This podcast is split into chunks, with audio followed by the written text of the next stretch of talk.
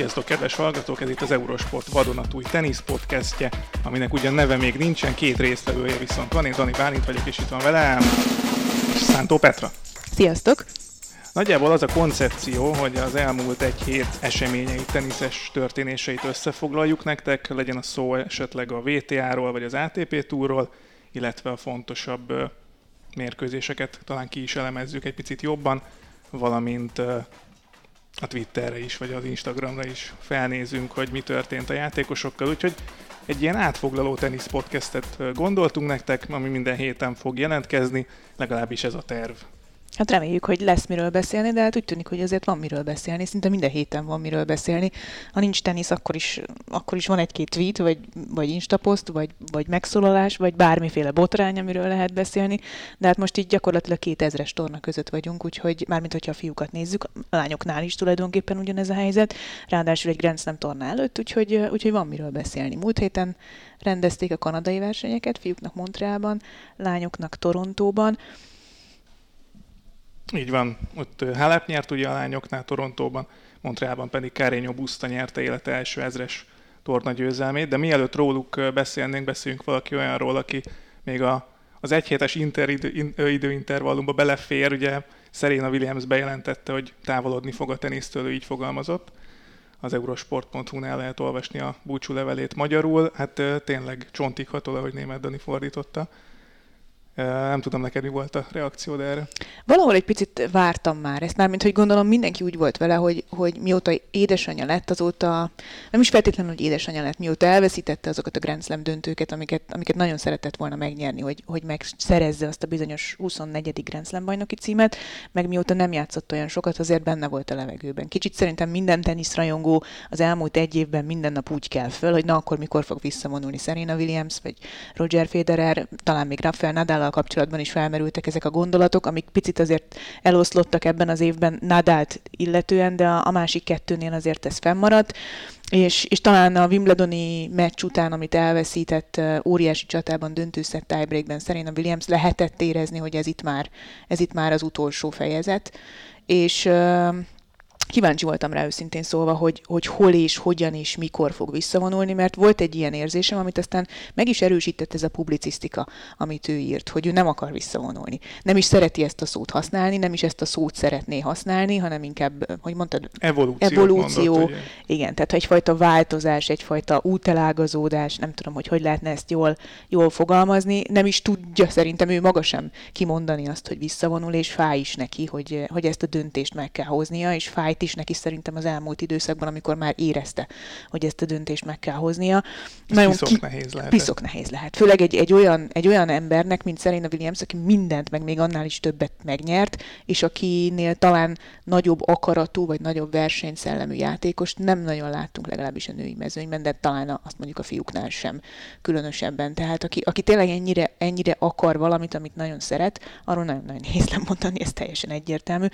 Nagyon kíváncsi voltam rá, hogy hogyan és milyen körülmények között, és azt hiszem, hogy valahogy így méltó, hogy, hogy egyszer csak azt mondta, hogy, hogy akkor jó, akkor US Open lesz az utolsó, és akkor kap egy ártúresben egy valószínűleg esti mérkőzést, ki tudja, hogy milyen ellenfelet, nem tudjuk, hogy, hogy a US Open lesz az utolsó meccs, hiszen ugye azóta tudjuk, hogy már Torontóban, illetőleg Cincinnati-ben is elveszítette az első mérkőzését, tehát a US Open első forduló lehet az utolsó mérkőzés a pályafutása során.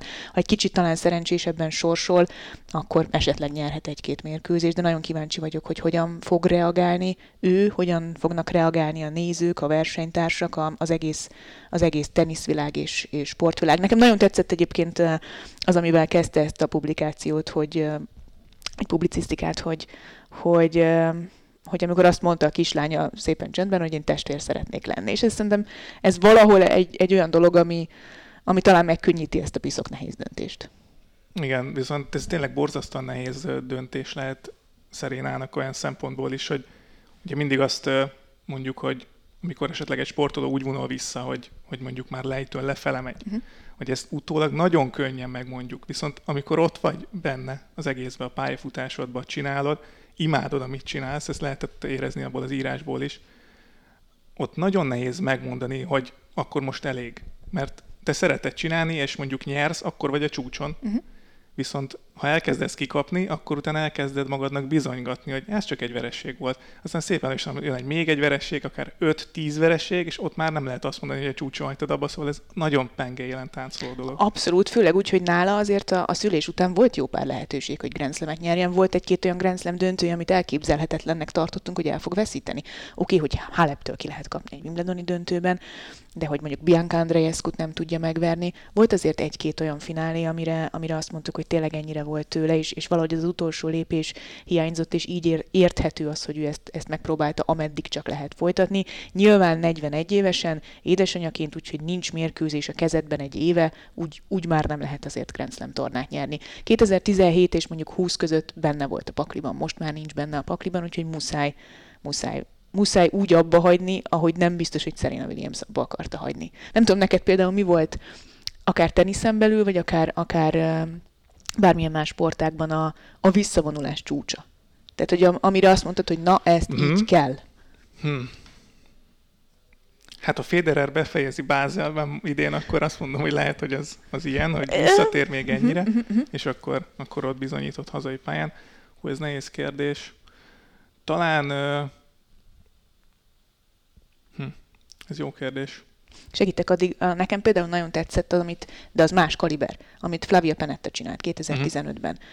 Ő, szerintem akkor is visszavonult volna, hogyha kiesik az első körben a US Open-en, így, hogy, hogy eljutott a döntőig, megnyerte, és a diát adom, mondta azt, hogy köszönöm szépen, nekem ennyi elég volt. Szerintem, szerintem ez, ez, ez minden idők egyik leg, legextrább uh, visszavonulása teniszberkeken belül, és, uh, és tudom, hogy ez azért volt, mert Penetta azért is volt, mert Penettának az volt az egyetlen esély, hogy Grand Slam tornát nyerjen, és ott is kijött neki a lépés, de ez nekem például nagyon-nagyon tetszett. De most vonult vissza, nem tudom, hogy ismeri-e bárki is azok közül, aki tenisz podcastet hallgat, minden idők egyik legnagyobb skót curling játékosa, Eve Muirhead, aki 31-2 éves, tehát még viszonylag fiatal, curlingezni 40-45 éves korig is tud akár egy hölgy, vagy, vagy férfi, vagy bárki, de, de úgy visszavonulni, hogy tiéd a világbajnoki aranyérem, az olimpiai aranyérem és az Európa bajnoki aranyérem egy éven belül, azért az, az szerintem minden sportágban egy óriási dolog, és ő akkor azt mondta, hogy mindig is így szeretett volna visszavonulni, és ő is utálja ezt. Ő sem szeretné, ő is imádja a saját sportágát, tudná is még csinálni éveken keresztül,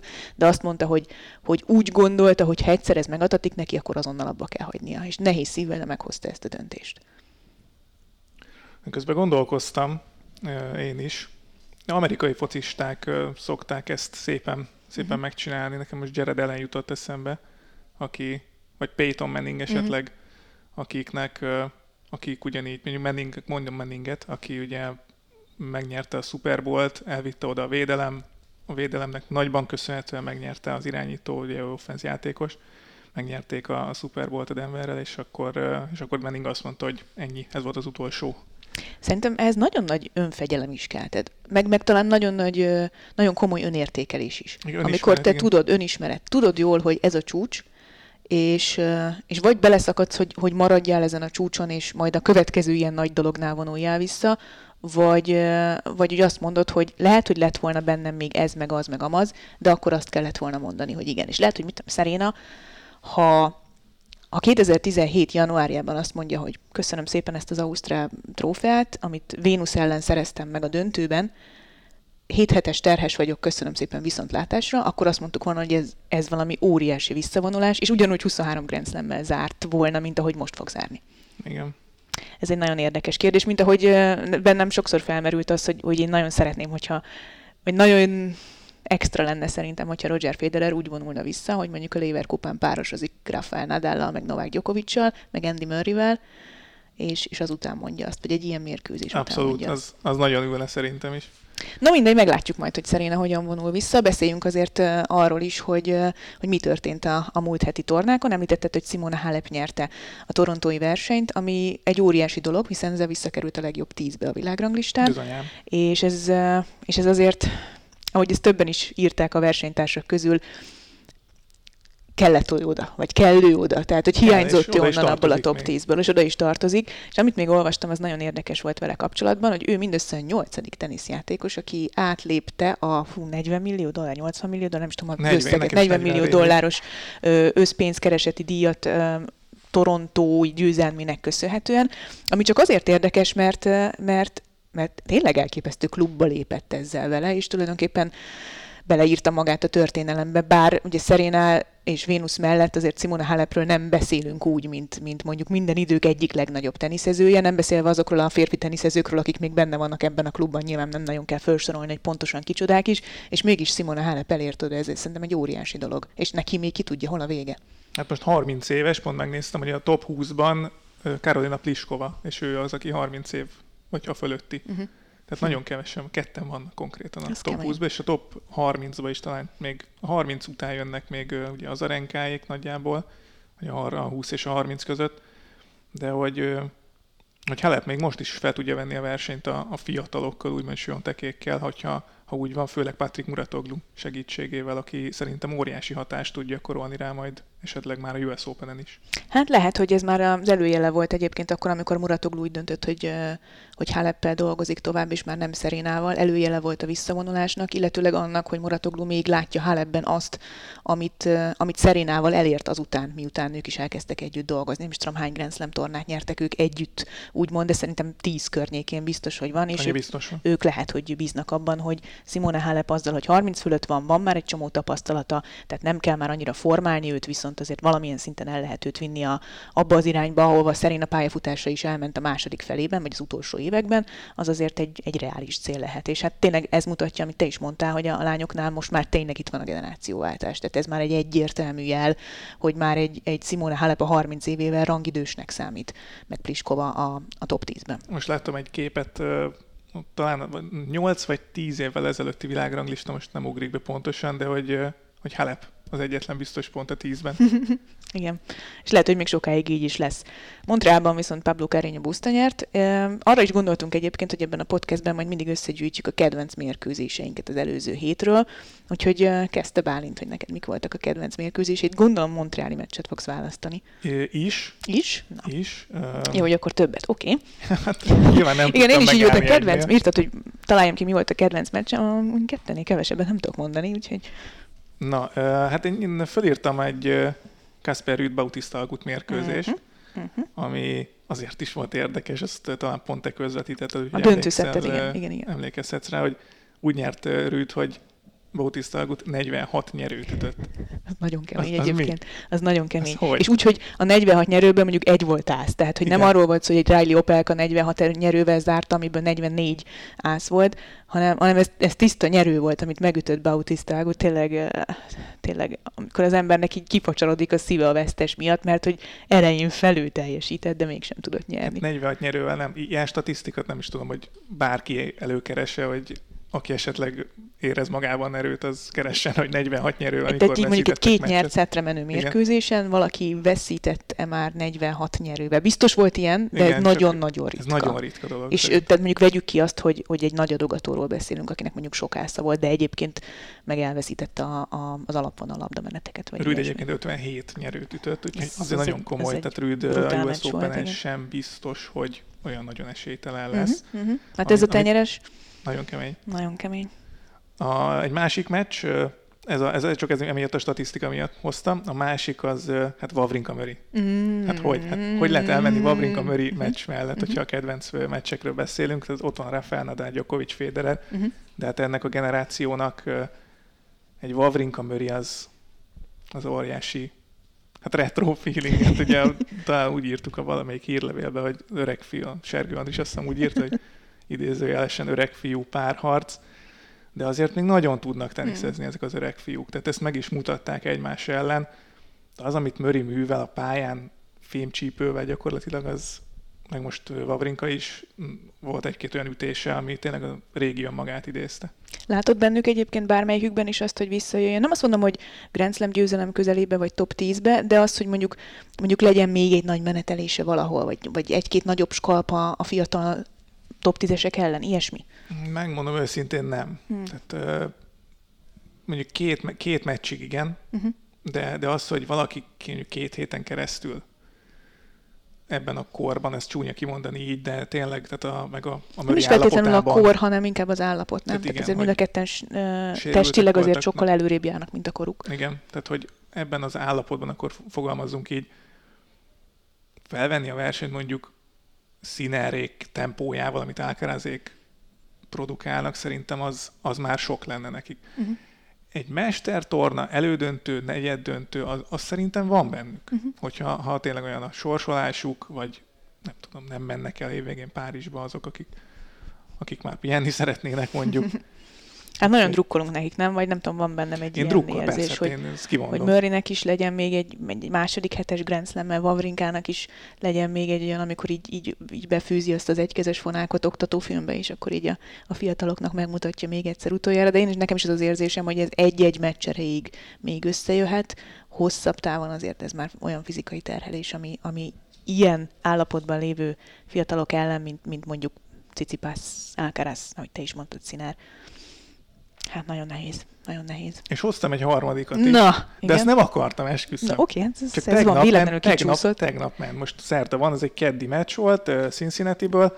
Janik Sinner és Tanasi Kokkinakis. Igen. Nem, ugye nem vettem el az egyik meccsedet. Nem, nem, nem, mert én a múlt hetiekben gondolkodtam, Aha. hogy őszinte legyek. Én, én, én ezeket én a jövő hétre terveztem, én de bocsánat, nem. én is csak tegnap ment, és nem, nem, nem tudok elmenni, kihagyni, nem, nem tudok elmenni Sinner mellett. Ez a gyerek 21 éves lett most, pont tegnap. Uh-huh, uh-huh a felvételi időpontjához képest, és azt tetszik Sziner, nagyon, meg Alcarazban is nagyon, hogy ezek a srácok nem a vereség elkerülésére játszanak, hanem ezek meg akarják nyerni a meccset. Tök mindegy melyiket, és ha elrontja, elrontja, de megpróbálta. És ez borzasztó szimpatikus, és ez nagyon, nagyon előre mutató lehet szerintem majd a későbbiekre. Ez így van, ez egy nagyon jó gondolat egyébként, és, és azt hiszem, hogy ha, ha meg kell fogalmaznunk azt, hogy ezekben a fiatalokban mi a jó a játékuk, meg a sebességük, meg az ütőerejük mellett, az, az, az mindenképpen az, hogy nincs bennük félelem. Picit olyan, mint, a, mint amikor a, egyszer láttam egy osztrák sípáján ilyen ilyen három éves kisgyerekeket levittek, gondolom ilyen óvodai sitámor volt, vagy én nem tudom mi volt, és úgy volt, hogy beállítottak minket sorba, és a így random emberek mellé beraktak egy kisgyereket a felvonóba, hogy ne essenek ki. És akkor beraktak mellém is egy kisgyereket, próbáltam beszélgetni németül, de nem, nem nagyon válaszolt rám, és nem is nagyon nézett rám, meg semmi, és álltott a 40 centi hosszú kis sílécével, vagy ült, és mondom, te jó ég, én nem tudok rendesen síelni, mondom, hogy fog ez a gyerek kijönni a felvonóból, lesér a lába, és nekem kéne kisegíteni, és mi van, ha én is kiesek. Na mindegy, lényeg az, hogy uh, ott rettegtem végig a felvonón, hogy mi lesz a kis, kis ráccal, és aztán megérkeztünk, rám nézett, integetett, kiugrott a sífelvonóból, és ment le olyan golyóban, hogy csak én így néztem, ment a hóekémmel próbáltam lefelé menni, és így nincs bennük semmiféle félelem. Na most ez egy nagyon hosszú történet volt ahhoz képest, amit akartam mondani, de Színerben ugyanezt érzem, és nem véletlenül, hiszen ő is alpesi síző volt. Bizony. És azt hiszem, hogy aki alpesi síző volt, abban még kevesebb félelem van, mint az átlagban. Képzeld, de mi lett volna, ha Alcaraz síjel? Mm-hmm. Nem tudom, hogy mit csinált egyébként, de benne sincsen félelem talán egyszer, egyszer láttunk félelmet, amikor múlt héten Montrealban nem tudta befejezni a mérkőzését, de az is csak egy pillanatig tartott, és szerintem abból is tanult ő, de, de tényleg az, ez, ez a durva bennük, hogy, hogy egyáltalán nem félnek a vereségtől, mert rámennek arra, hogy, hogy mindent megtegyenek a győzelemért, és, és éppen ezért van ennyi győzelem is. Akkor most jöjjenek a te kedvenc mérkőzéseid. hát akkor nekem így viszont csak, én akkor csak egyet mondok, Na múlt jó, hétről Montrealból. Nem baj, semmi gond, semmi gond nincsen ezzel.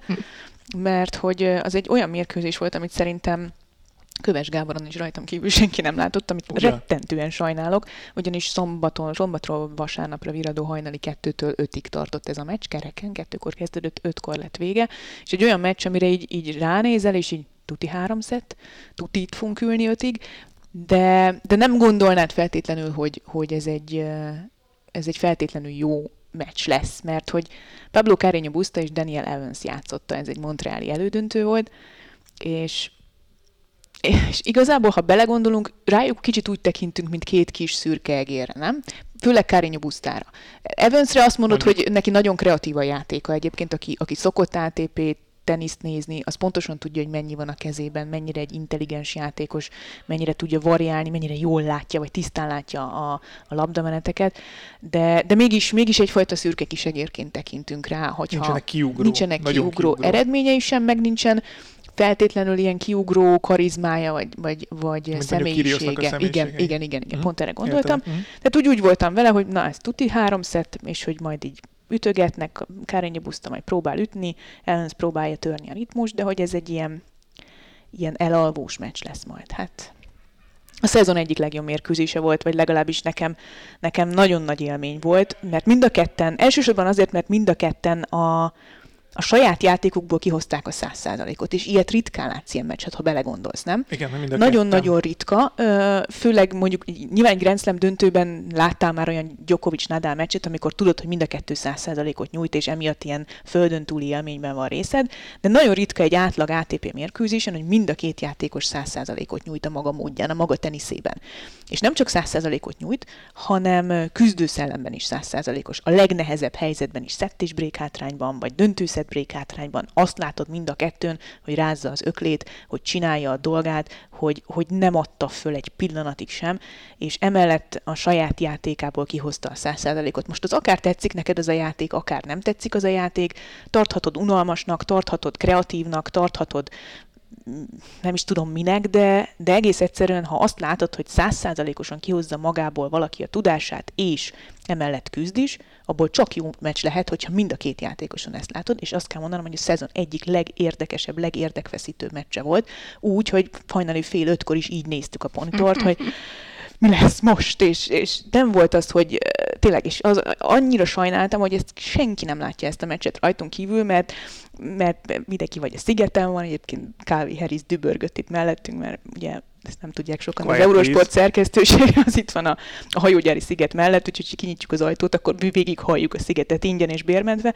De hát mindenki ott volt, vagy a Balatonon volt, vagy nem tudom hol volt, de nem tenisz nézett szombaton éjjel, és, és mégis, mégis az év egyik legjobb meccse volt. Annyira jó volt, hogy Calvin Harris is háttérbe szólt. Igen, igen, igen. Hát az tényleg elég komoly. Az tényleg elég komoly. Um, beszéljünk egy picit a döntőről. Most már a Montreali meccseket, ha csak nincs olyan, amit még kiemelnél. Mm-hmm. A Montreali döntőt is ki tudom emelni, mert szerintem az is nagyon jó volt. Akkor beszéljünk a Montreali döntőről. Ugye ott uh, Karenyó Buszta és Urkecs játszott, aki esetleg uh, komoly hangos nevetést hall, nagyon jó a hangulat itt az Eurosport szerkesztőségében a felvétel időpontja alatt. Ja, ötnél több fiú van benne, akkor már elég hangos ez a szerkesztőség. Nem, nem, lehet, nem lehet bírni velünk, az a helyzet. Nem, nem. Úgyhogy uh, menjünk akkor a, a döntőre egy picit. Én fölírtam egy ilyet az első szett, én jegyzetelgettem, persze. Ja, jó, persze, tényleg. Igen. Persze, persze. Igen, igen. Megnéztem a döntőt, és, és az elejére azt írtam, hogy a hurkácsnak a szervai az borzasztóan jó, uh-huh. és mhm. az, hogy röptézik, az uh-huh. meg megint működött, uh-huh. ami mostanában azért szokott neki. És az első szett végén felírtam, hogy a hurkács egy fegyelmezett Kirios. uh, ez nem hülyeség. Kösz. Ez nem hülyeség, de most így, ezt így nem, ez még így nem fogalmazódott bennem meg, mint becenév, vagy nem tudom micsoda, de, de, de ez nem Nagy a szervája. Nagy a szervája. Tehát, hogyha beüti a szervát, akkor szinte, éri, szinte érinthetetlen. Uh-huh, Tehát három ütésen belül biztos, hogy befejezi. Uh-huh. Nem balhézik, van egy tenyerese, nem olyan látványosan jó, de, de azért elég jó. Gyors. És van egy stabil fonákja, uh-huh. amivel szintén még nyerőket is tud ütni, és a röptejátéka se rossz kifejezetten jó volt az első szedben. Hát nézd, egyébként ez teljesen így van, ez teljesen így van, nem véletlenül vitte korábban előre, mint mondjuk Kirios, pont azért, mert egy picit fegyelmezettebb. Tök érdekes amúgy, amit mondasz, ezért nem teljesen fegyelmezett, mármint hogy szerintem, ha Kirios ilyen lenne, akkor már top 5-ös lenne. Igen. Tehát ez így, ez, így, ez így szerintem egy tökéletes kombináció lenne, és talán ennyi érzelem kifejezés kell is egy, egy teniszjátékosban, főleg olyan feszültséggel járó mérkőzéseken, mint volt ez a, ez a Montreali döntő is, vagy előtte a, pont a Kirios elleni mérkőzése. Szóval um, Érdekes az, hogy, hogy Hurkácsról mindig azt mondjuk, hogy egy ilyen nagyon, nagyon kedves, nagyon visszafogott, nagyon alázatos fiú, még ahogy beszél, az is olyan kis, olyan kis gyengéd, vagy nem is tudom, és mindenki azt mondja róla, hogy milyen jó srác, meg így, meg úgy. De azon szoktam röhögni, hogy a, az igazán nagy labdameneteket úgy ünnepelteti magát, így szétárja a kezét, meg így panolja igen, a közönséget, rázza az, rázza az öklét, hogy mintha nem is ő maga lenne, és egy picit kifordulna önmagából. És most például, nem tudom, később nézte de a mérkőzést, amikor elkezdett frusztráltabb lenni azért, mert érezte, hogy kifogy a tank, akkor viszont elkezdte dobálni az ütőjét. Nem úgy, mint Kirios, nem úgy pampogott nem, nem ugyanazt csinálta, de, de, de látszik, hogy neki is megvannak azért azok a pici kis szélsőségek, amik így immelámmal kijönnek. Nem, nem úgy, mint Kiriosznál. Igen, az első szedben volt ez az érzésem, utána egy picit azért ez gyengült. Uh-huh. Nem csak ez az érzés gyengült, hanem a Hurkácsnak a második szerva mögött megnyert pontjainak a száma uh-huh. 13 ban nyerte csak a második szervák mögött a pontokat, és ez, ez nem csak neki volt köszönhető, hanem annak is, hogy Carreño Busta fenomenálisan fogadott. Igen, azok a fonák returnök néha. Egészen Hú. zseniálisan fogadott a második szedben. Őszinte leszek, én nekem Kárényo Busztával kapcsolatban korábban az volt az érzésem, bár egy nagyon képzett, nagyon felkészült, nagyon szorgalmas teniszező, nekem picit, és ez lehet, hogy félrevitt a tekintete sokszor, de nekem egy picit ilyen üresnek tűnt a tekintete meccse közben, és emiatt én hajlamos voltam azt gondolni, hogy nem gondolkodik feltétlenül taktikusan. Csinálja, amit tud, aztán az vagy elég, vagy nem, de hogy nem tud feltétlenül váltani. Ezen a mérkőzésen, illetőleg az Evans elleni elődöntőben viszont abszolút uh, megcáfolódott ez a, ez a prekoncepció, mert, mert kifejezetten taktikus meccset játszott, és hogy te is mondtad, hogy nagyon jól vette észre azt, hogy oké, okay, hogy Hurkács első szervája érinthetetlen, sőt, még a döntőszedben is volt ilyen, amikor az első szervái húzták ki a csávából, amikor már nagyon fáradt volt, de második szervánál nagyon-nagyon okosan is lehet fogadni, és ezt csinálta végig. Igen, és ezt nem csinálta Hurkács uh-huh. egyébként, mert uh-huh. Karenya Buszta most már a döntőszetre rátérve, ugye 6-3, 3-6 volt ekkor, uh-huh a, a döntőszedben Hurkácsnak volt ugye 1-0, 15-30, tehát Karanya Buszta adogatott, és másodikat kellett ütnie. Uh-huh. A T-vonalra félgyengén jött vissza a returnje, uh-huh. és Karanya Buszta utána megnyerte a játékot. Aztán 1-1, 30 midnél Kárénya Buszta üt második, uh, Hurkács ütött második szervet, és a Kárénya Buszta returnje ugyanolyan rossz volt, mint Hurkácsnak, uh-huh. viszont a Hurkács a háló aljába ütötte. Igen. Hát ott szerintem már nagyon fáradt volt. És akkor ott dobta el az, az ütőjét, ha jól emlék, utána uh-huh. volt egy rossz rövidítés, és el is bukta ott a szerváját, ott bukta a, döntőszedben. És volt még egy ö, ilyen összehasonlítási pont 5-3-nál 30 minnél, ott Kárénya Buszta a másodiknál ö, olyan return ütött, ami az alapvonalra ment. Uh-huh. Tehát, hogy, hogy olyan szinten támadta Hurkács második szerváit, amit Hurkács nem tett meg Kárénya Buszta második szerváinál, és ez is dönthetett azon a meccsen. Abszolút így van egyébként. Hurkács mentségére szóljon, hogy szerintem ő annyira elfáradt a döntőszetre, amiatt, hogy neki egész héten csak döntőszettes mérkőzései voltak, Bizony. hogy nem gondolkozott már tisztán. Tehát ezt, ezt frissebben, frissebben szerintem sokkal jobban átlátta volna, és valószínűleg ezeket a általad is említett szituációkat jobban meg tudja játszani. Itt viszont már úgy éreztem, hogy tényleg néha csak próbált beleütni a labdába, és, és abszolút nem gondolkodott, és nem, nem látta azt, hogy mit kellene csinálni, pedig, pedig megnyerhette volna még, még fél gőzzel is talán ezt a meccset de, de én azt gondolom, hogy Pablo Carreño Busta ezt a, ezt a mérkőzést és ezt a trófeát nagyon megérdemelte, mert egy picit talán kiemelte ezzel a, ezekből, tényleg ebből a szürke kisegér sorból, akinek ugyan volt két US Open elődöntője, de nyilván a másodikra azt mondjuk, hogy csak azért, mert leléptették Novák Gyokovicsot, az első meg véletlenül jött össze, és hogy esélyesen volt döntőbe jutni. Oké, okay, ez igaz, de, de az ember nem jut el véletlenül két Grand Slam elődöntőig, vagy nem nyer meg egy olimpiai bronzérmet Novák Gyokovics ellen, tehát ezek azért elég nagy dolgok, és, és remélem, hogy ez a Montreali győzelem ad neki egy olyan önbizalmat, amivel, amivel azt mondom, hogy ő, ő akár még egy ilyen másodvirágzásként is bejöhet a legjobb tízbe a világranglistán, listán az idősebbek között. Na hát úgy gondolom, hogy akkor menjünk tovább. Menjünk, menjünk. A Montreát azt, azt kiveséztük elég szépen. Cincinnati. Cincinnati? Cincinnati. Cincinnati. Cincinnati. Mi lesz Cincinnati-ban? Mi volt Cincinnati-ban eddig?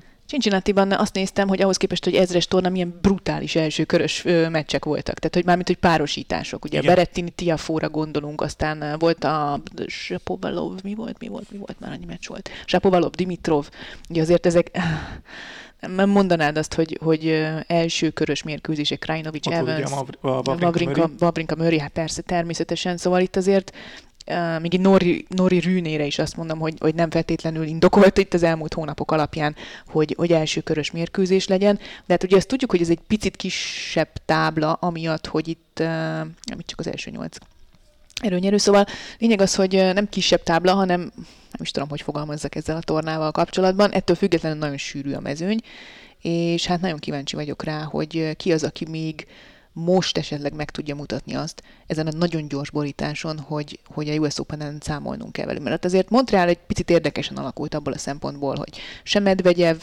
nem jutott el, Nadal nem volt ott ugye akkor még, és azért az igazán nagy nevek közül nem jutottak el sokáig Cicipászra gondolok éppen, vagy mondjuk Ozsi Aliassim sem tudott, Alcaraz sem tudott igazán jól szerepelni, tehát ez az utolsó esélyük, hogy igazán bemelegedjenek a US Open-re. És önbizalmat szerezzenek, önbizalmat szerezzenek. fiatal játékosoknál, ami ugye színeréknél valahogy adott, vagy nem tudom, az, mhm, az, mhm. az megvan, azt, azt lehet, hogy nekik meg gyűjteniük kell, igen.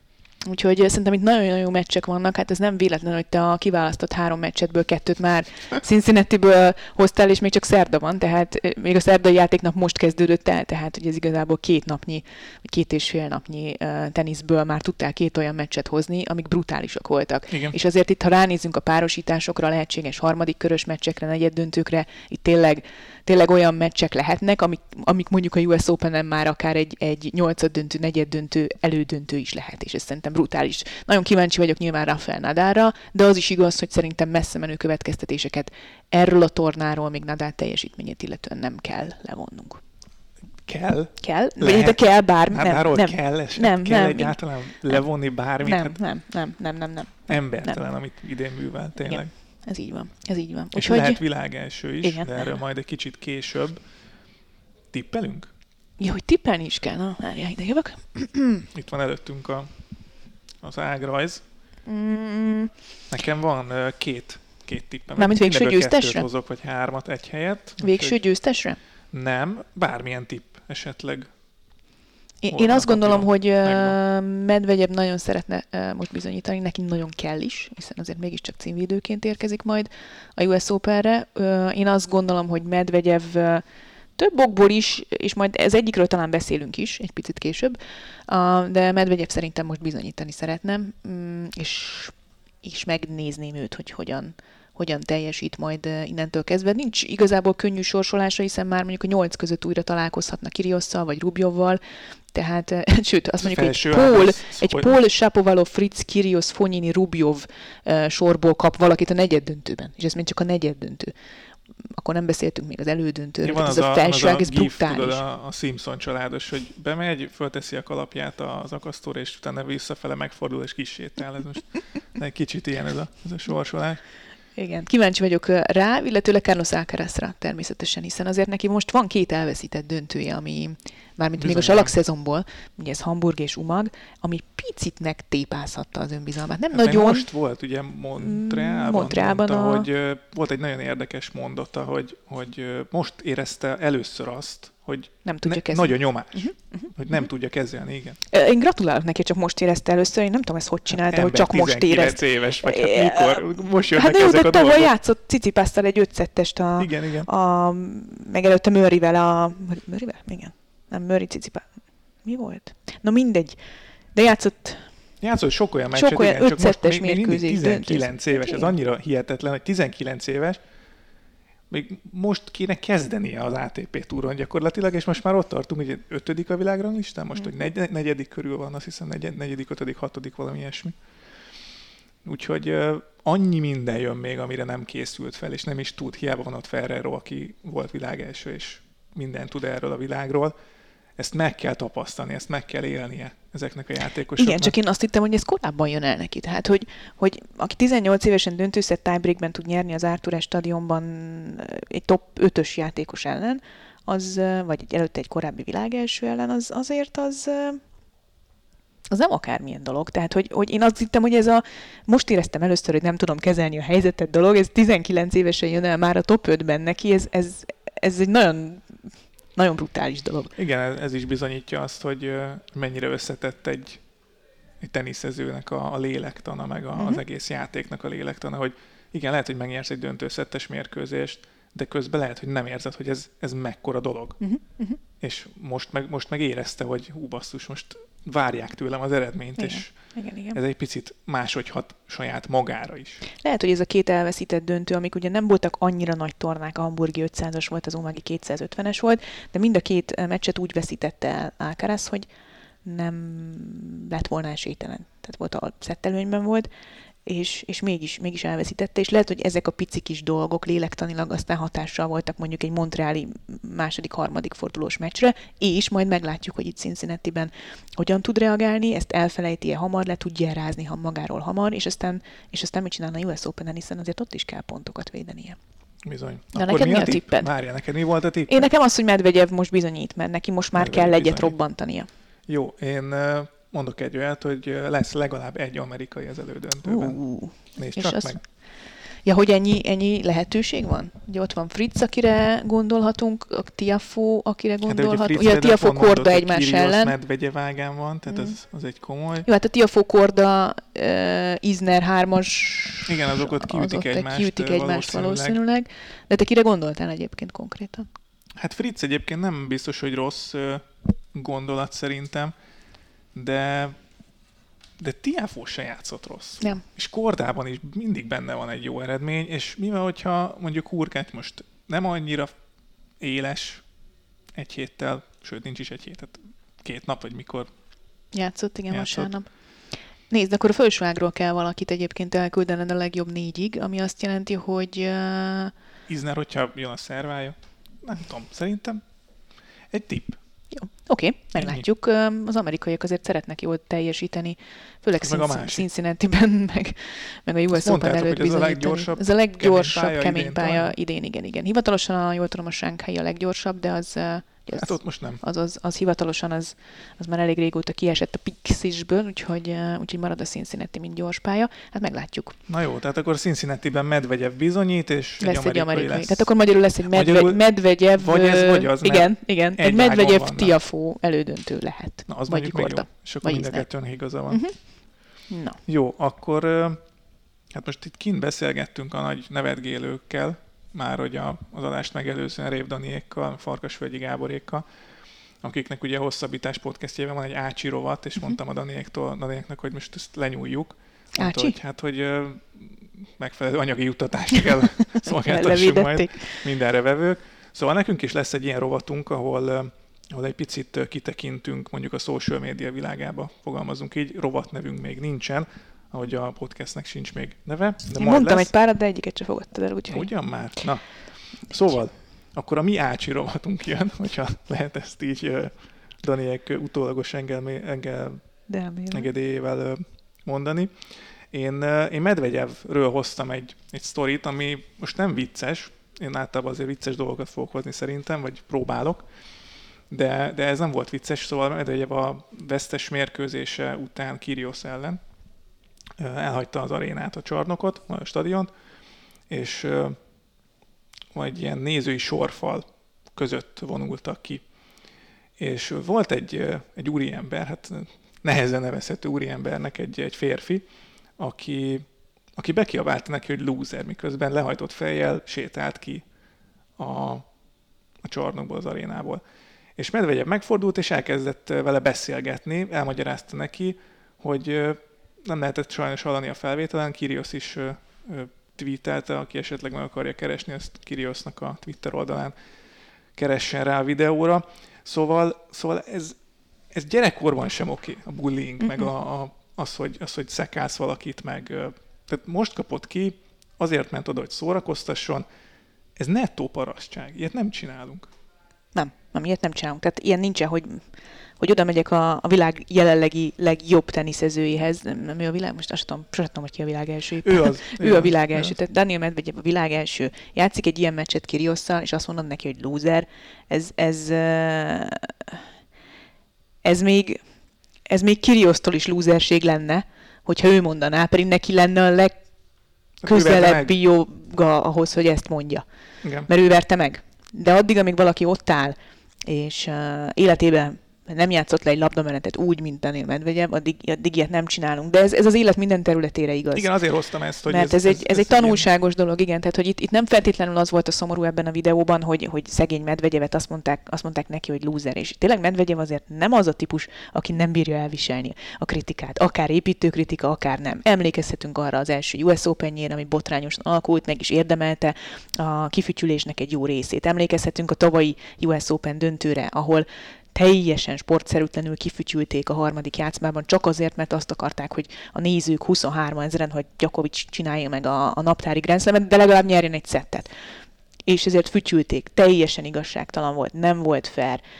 Én nem hiszem, hogy Medvegyev az a nagyon-nagyon érzékeny típus ebből a szempontból. Biztos ő is érzékenyebb, mint gondoljuk, csak nem mutatja ki feltétlenül, vagy tudja jól kezelni, de ilyet nem csinálunk. És ez, ez egy kicsit azért szomorú, mert az ember ember ugye mag, nem magára ismer, hanem, hanem felismeri azt, hogy, hogy az ő életében milyen ilyen szituációk voltak, vagy ha látott ilyet, bármilyen más igazságtalanságot, ez, ez, ez nagyon rossz érzés. És tényleg valahol örülök neki, hogy ennek a mai világnak a, az egyik hát nagy veszély az, hogy tényleg egyszerűen minden online van már, vagy minden elérhető virtuálisan, hogy valaki ezt mégiscsak fölvette, és, és, és megmutatta a világnak, hogy ez ilyet nem csinálunk. Tehát, hogy ez, ez, ez egy szégyen teljes dolog arra Igen. nézve, aki ezt csinálta. Teljesen mindegy, hogy a Medvegyevnek mondod ezt, vagy a 127. női páros teniszezőnek. Bárkinek, vagy, vagy most az utcán vagy mész, az utcán, és, igen, és valakit igen. leszólít, az teljesen random, hogy te mit értél el az életbe, hát ki vagy te senki. Hát Tudom, nem és csinálsz, ezt, ezt, ezt, mindenki, teljesen egyértelmű. Ezt mindenki átélheti, átélte biztosan egyszer az életébe, Igen. vagy az óvodába, vagy az általános iskolába szekálták, vagy a gimibe szekálták, vagy az egyetemen, vagy a munkahelyén, vagy, vagy nálunk kijöttünk a stúdióból, és azt olvastuk, hogy mekkora egy köcsök kommentátorok vagyunk, mert, mert azt mondtuk, a, hogy 12 ázt ütött pedig 13-at, vagy mert köcsög Gyokovics szurkolók vagyunk. Nagyon sok minden ilyenről tudnánk mi is mesélni, ami, ami igazságtalanságok, nem minden igazságtalanság, mert nyilván az építőkritika nem az, és senki nem hibátlan, de, de, de hogy, hogy az embernek tényleg el kéne gondolkodni a mai világban. Azért mit enged meg magának, és, és hogy néha, néha kicsit többet gondolkodnánk, és kevesebbet beszélnénk, akkor sokkal, sokkal előrébb vinni a világot. Fura ezt egy podcastben Igen. Igen, de ez, ez, tényleg, ez tényleg egy olyan, ahogy te is mondtad, ilyen keserédes dolog volt nézni ezt. Akár szereted Medvegyevet, akár nem. Igen, ezt nem érdem, ez senki nem érdekli. Senkit nem érdemli ezt meg. Úgyhogy nem bullyingolunk senkit, nem. ilyet nem csinálunk, nem ez csinálunk. nettó parasztság, uh-huh. ti se csináljatok ilyet, úgyhogy Igen. ez volt az én heti okosságom. És álljatok ki magatokért, hogyha ilyen értiteket, Így vagy van. álljatok ki másokért, hogyha láttok ilyet. Szerintem ez, ez még mindig nagyon-nagyon fontos, hogy hogyha ilyet láttok suliban, vagy bárhol, akkor, akkor muszáj kiállni a másikért. Mert ez, ez, ez nagyon sokat jelenthet annak, aki egyébként ki tudja, hogy milyen kárt okoz benne egy ilyen, egy ilyen dolog. Medvegyebben nyilván nem fog kárt okozni, lehet, hogy megnyeri a US open meg elfelejti ezt az egészet, de, de van, akiben ez sokkal súlyosabb, akár messze menő károkat is okozhat. Nekem ennél egy kicsit cukibb a tweetem. Um, az, azon nagyon, az nagyon tetszett, amikor Kasper Rüd múlt héten kitette a Leverkupás uh, fényképet, amin rajta volt az európai csapat, Rafael Nadal, Novak Djokovic, Roger Federer, Andy Murray, Stefanos Tsitsipas és Kasper Rüd, és csak ennyit írt Rüd, hogy am I dreaming?